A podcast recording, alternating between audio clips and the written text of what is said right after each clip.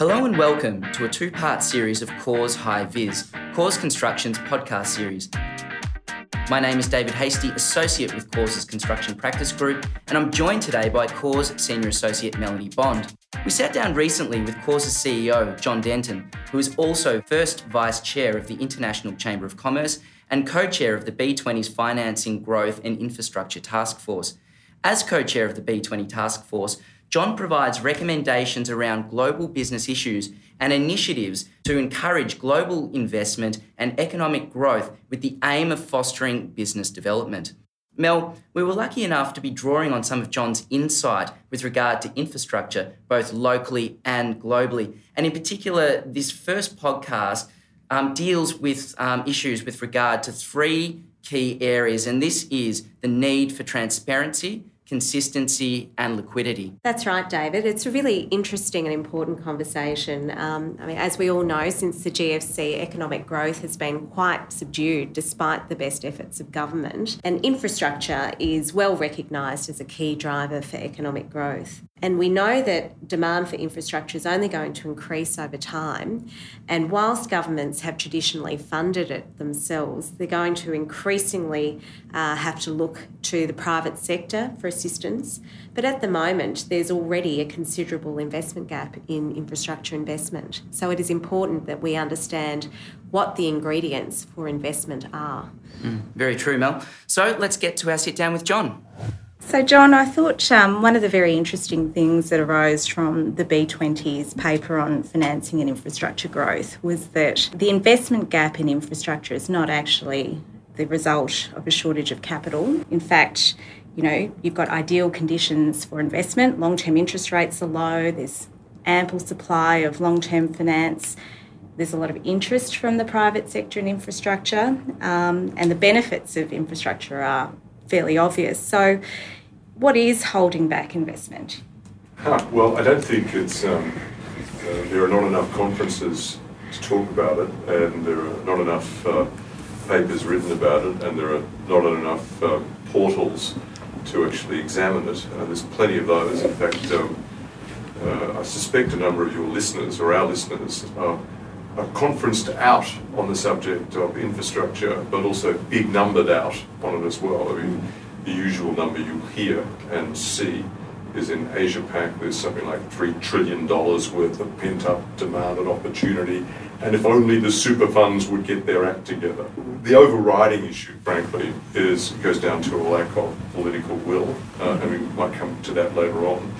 Um, and why is there a lack of political will? Because often with the development of capital, it requires um, some domestic reform, and we can talk. We obviously will talk about that and it also requires some trade offs. And it also requires a political discussion in a community about, well, some infrastructure is frankly uneconomic. Um, we accept that, we understand that. But to make it commercially viable, we may need to look at politically unpalatable uh, issues like user pays or some form of um, cost in order to make this attractive enough to engage with the private sector. What is interesting, and then coming out of the G20, each G20 leaves behind like a a G20 child. Uh, in this case, it was the Global Infrastructure Hub, which is based in Sydney. And, uh, and it's relatively uncomplicated, again, to actually uh, think about these things in global movements. You actually only get things done when you uncomplicate things and focus on a small group of things so you can mm-hmm. actually measure them, monitor them, and make them visible and talk about them yes. in a coherent and consistent basis. So the, G, the Global Infrastructure Hub was designed to do something really uncomplicated. And it picks up on one of the three issues that came out of the B20, which was around transparency. Yes. And it was to identify the opportunities and help people prioritise them and use best practice across the globe from other experiences to help emerging economies in particular and some developed economies to get their act together on infrastructure because in investment and bringing on uh, infrastructure projects was seen as critical to actually helping support this increased global growth. Yes. The truth is, the global world does not move at lightning pace other than when we go to war or, or we want to have a big Barney over a trade dispute. It moves slowly when it comes to uh, uh, developing global approaches, uh, and you see how long it took, for example, for new forms of order. You see it on, uh, on the environment there's, there's 20 or 30 years worth of jawboning to get anything done. Yes. Uh, here on infrastructure and in the G20 context, it's just slow stuff. But slow stuff with building blocks. And the B20, which is the business arm of the G20, which I'm happy to have been one of the founders of, and has actually been involved in this global conversation, has over the years sought to direct leaders' attention to liberating the opportunity infrastructure as a way of helping them untrap this economic growth. And so when we meet with the Germans, as the Germans as the presidents this year, we identify, and look, frankly, there's a lot more than three, but to actually get the attention of leaders, you actually have to reduce it down to three because you basically have five minutes of their time. Yes. And the three really are pretty uncomplicated. One is this lack of transparency that needs to be addressed. The other is lack of consistency. Mm-hmm. You know, we use different terms. We don't understand what we're talking about. And the final one, which is very important, but is a really hard issue to grapple with, which, are, which is liquidity constraints. If I could, the final one is actually the hardest one to deal with, liquidity constraints, because you know that these are long-term investments with long-term applications or allocations of capital. One of the challenges to attract the amount of capital that's available is that the secondary markets that underpin movement of that capital in and out of the projects are underdeveloped. The instruments just don't exist in some economies. The classic example is that when I go back to this big number of three trillion mm. with the pent-up demand in Asia Pac, one of the critical issues in Asia Pac is that there's actually a very shallow capital market operating, which makes it very difficult for people to actually fund these projects outside government balance sheets. And of course, as you know, many of those balance sheets are pretty weak. Uh, and the alternative is private lending from private banks. And of course, you know, if you go to Indonesia, the most significant lender in Indonesia in anything is private banking. They actually don't use a lot of debt instruments. So one of the challenges is how do we develop up that secondary market? And so bringing that to the attention of um, leaders is important and ensuring work is commenced on that. Work is going on in the Asia Pacific region. Uh, I, together with a guy called Mark Johnson, who's one of the founders of Macquarie Bank, founded a group called the Asia Pacific Financial Forum, mm-hmm. and that's its purpose, is to actually help find ways of bringing together in a collaborative setting all the key players that can help deepen the capital markets. Because our our, uh, our eyes are on the prize, which is actually how do you support, therefore, the shift to investment in not just talking about infrastructure, so we need to develop those capital market stuff. So the absence of um, liquidity is really, the absence of a secondary market is really the key issue, I think. And then on top of that is how do you get political leaders to actually, how do you help them understand there will be some trade-offs? And uh, John, what do you see those trade-offs as being?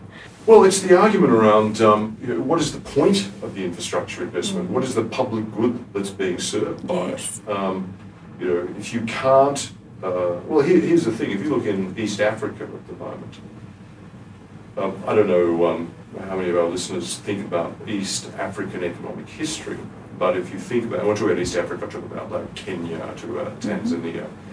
These were post-Second World War, post-colonial um, independence movements that taken over those economies.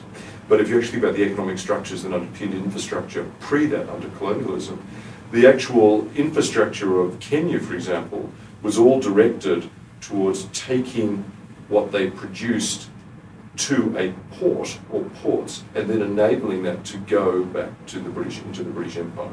Okay, so it was actually directed that way.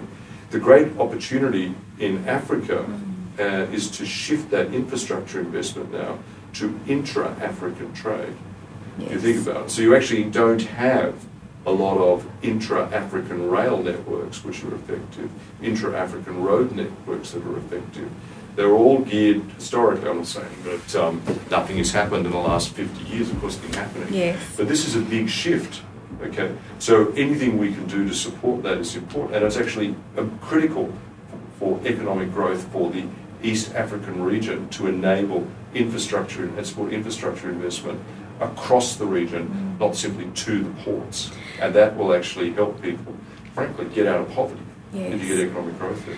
So, in a sense, what you're saying is governments need to spend invest the time in in thinking about what their actual needs are going forward, but also to take the political risk in announcing those things to the market and providing signals so that the market can then respond. Yeah, and look, and part of it is building political capital yeah. and then spending it on these sorts of issues. Yeah. But how do you have the discussion with citizens that we need this infrastructure to make it market ready?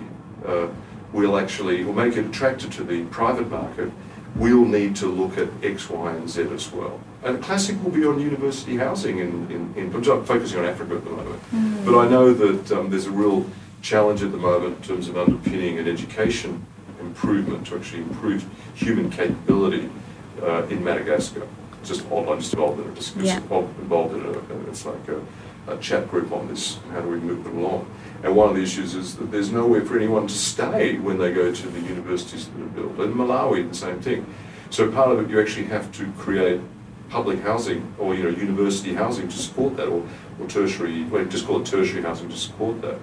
But the governments want the private sector to build that, but there is it's it's a completely unattractive proposition unless there's some form of of cost impost yes. to actually give signals and and certainty over a period of time, mm-hmm. and also the way in which they're organised means that it's actually very hard to bring market proposals to government as well. So there's there's a lot of things that need to change to enable this to happen. But if you can get a single-minded focus around these three critical issues around transparency, consistency, and liquidity, and you actually build programs, etc., around that, and you get frameworks to support that. Mm-hmm. You know, these things are possible. We've seen it before. We've seen it in uh, parts of Asia Pacific. Melanie, John, thanks for joining us. My name is David Hasty, and thank you all for listening. We look forward to you joining us for the next part of this two part series.